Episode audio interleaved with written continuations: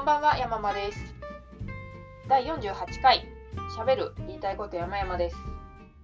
今日は、えー、第47回で、ちょっとこう、大根梅干しデトックスというお腹すっきりなお話をいたしましたので、昔、断食道場に、断食道場？断食ホテルに一人で行ったことを思い出してお話ししようと思います。断食の施設いろいろありますけれども、伊豆にある多分あの石原優美先生がやってらっしゃるところなんかが有名なんじゃないかと思いますが、私が伺いましたのは、えーとホテルでクアビオさんというところなんですけれど、草津にあります。クアビオって、えーカタカナでひら調べればすぐ出てくると思うんですけれども、すごい綺麗なホテルで、草津なので温泉も入り放題です。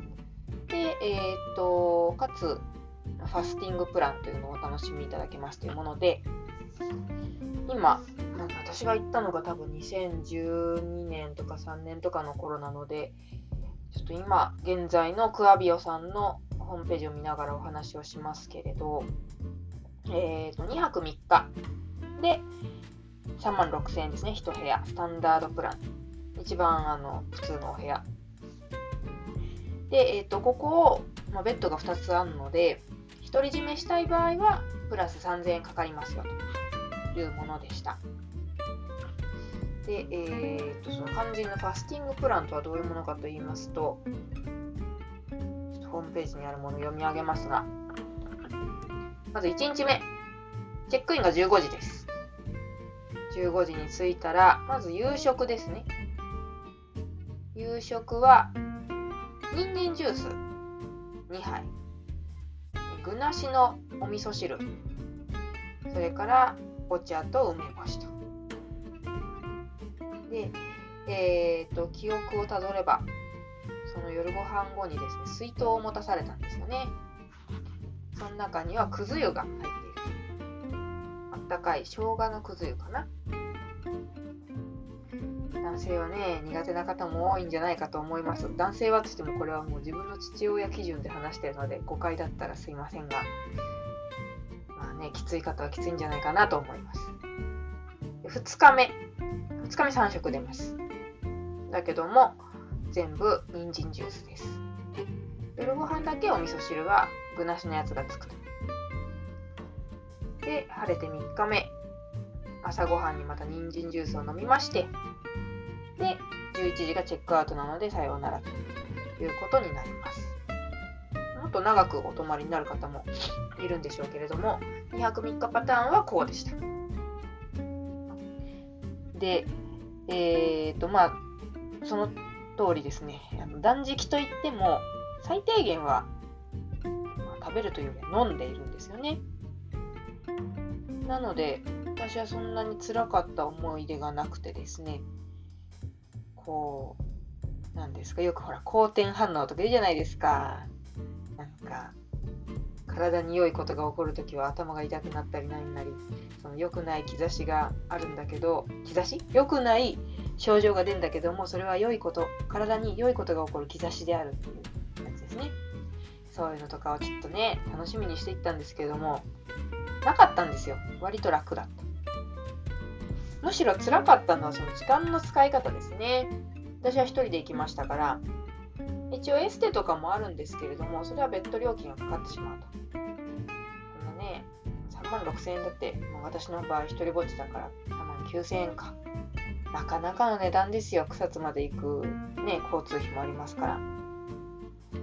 なので、まあ、あの、シアタールームみたいなところもあったので、なんかその時、なんでか忘れちゃったけど、広角機動隊の DVD を持ち込んでいて、それを見たりしていたんですけれどね。あとはまあ、周りの山を散策するようなプランもあったんですけど、それもまたお散歩に同伴、同伴？お散歩を先導してくれる方がいらっしゃるとお金がかかったんだったと思います。確か。無料だったかな？忘れちゃったけど。いずれにしてもアウトドアが本当に好きじゃないので、なんか、ほら、これが何々の花だよとかって言われても、すごくこう顔に「へーって書かれちゃいそうなのでならなかったんですけど、まあ、代わりにせっかく草津まで来たのであの皆さんがよく知るあの草津の図あの湯畑のあそこが歩いて行ける距離にあったのでまその辺りをプラプラと2日目に散歩をしましてですね。やーその時初めて辛いと思いました。行くとこがないんですよね。食べちゃいけないしお茶するわけにもいかないしちょっとぐるっと湯畑の周り一周歩いて、ま、お土産を買って以上ですよ。もうやることない。とはいえ暇なのでぐるぐるぐるぐる歩いていたらおまんじゅう屋さんがねおじさんが声をかけてくれたんですよ。よかったらこれふかしたてだから1個食べていきなよって言われて。ねえ。断れます？私は断れないですねこれは。そうね。おまんじゅうが食べたいという理由ではないんですよもうここは。シチュエーションにグッときちゃって。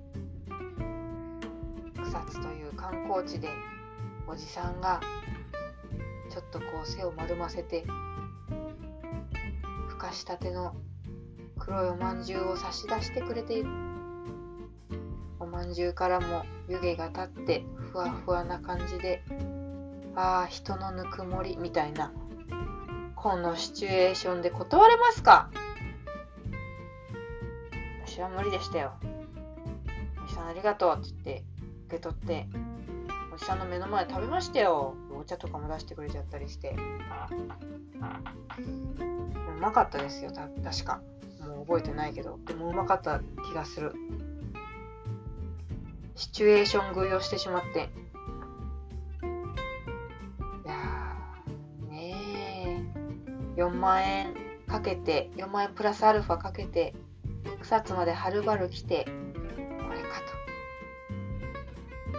帰り道ね私は罪悪感を抱えながらクアビオホテルに戻ったんです食べてしまったとこの罪を誰にも告白できずかといってあのまんじゅうを断っていたらそれはそれで罪悪感を抱えて帰るわけですよもう私は罪の意識から逃れられなかったんです。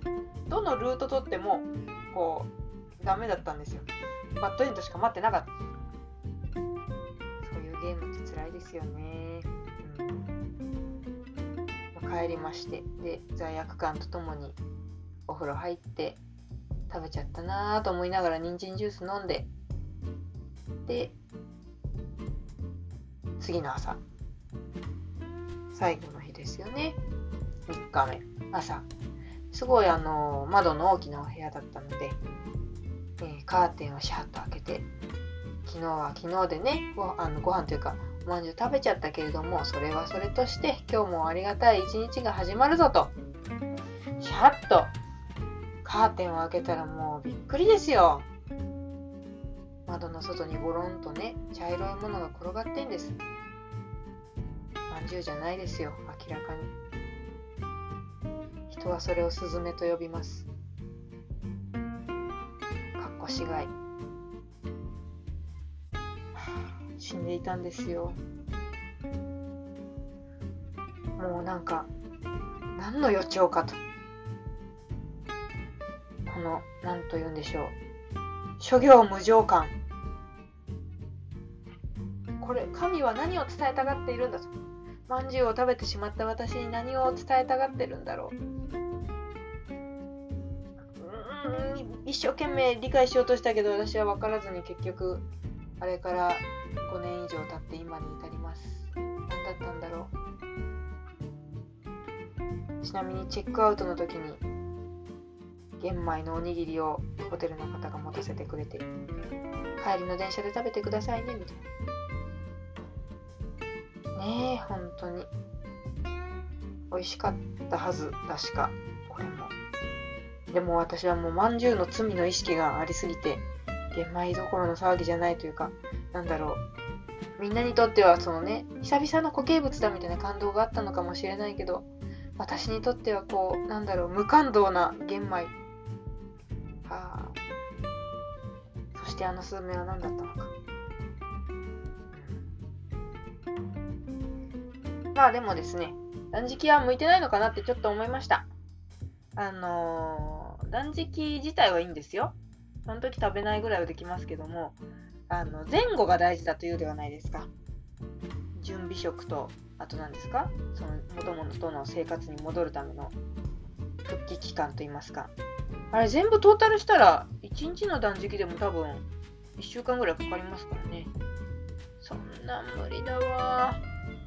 会社勤めしてたらそんなの無理ですよ。うん、一人で旅に出ないとダメですね、1週間きっと。でもご飯の情報からは逃れられないもんな。付き合いで食べるとかあるじゃないですか。うん。